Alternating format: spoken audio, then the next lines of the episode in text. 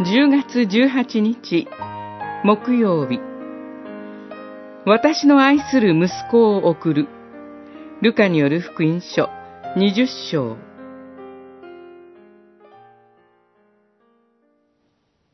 農夫たちは息子を見て互いに論じ合った。これは跡取りだ。殺してしまおう。そうすれば、相続財産は我々のものになる。そして、息子を武道園の外に放り出して殺してしまった。さて、武道園の主人は農夫たちをどうするだろうか。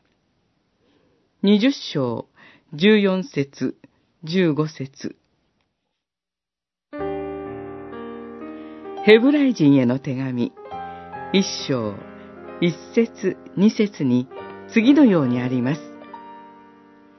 神はかつて預言者たちによって多くの形で、また多くの仕方で先祖に語られたが、この終わりの時代には、巫女によって私たちに語られました。ルカによる福音書20章にある、武道園と農夫の例えは、まさに冒頭の聖句を例えたものと言ってよいでしょう。神は多くの預言者を使わされ、人々に悔い改めを求めました。けれども、それは袋叩きにし、侮辱しての繰り返しでした。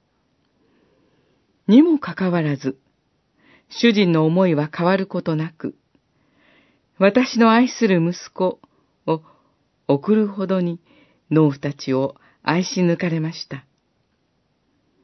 しかし、私の愛する息子は殺されてしまいました。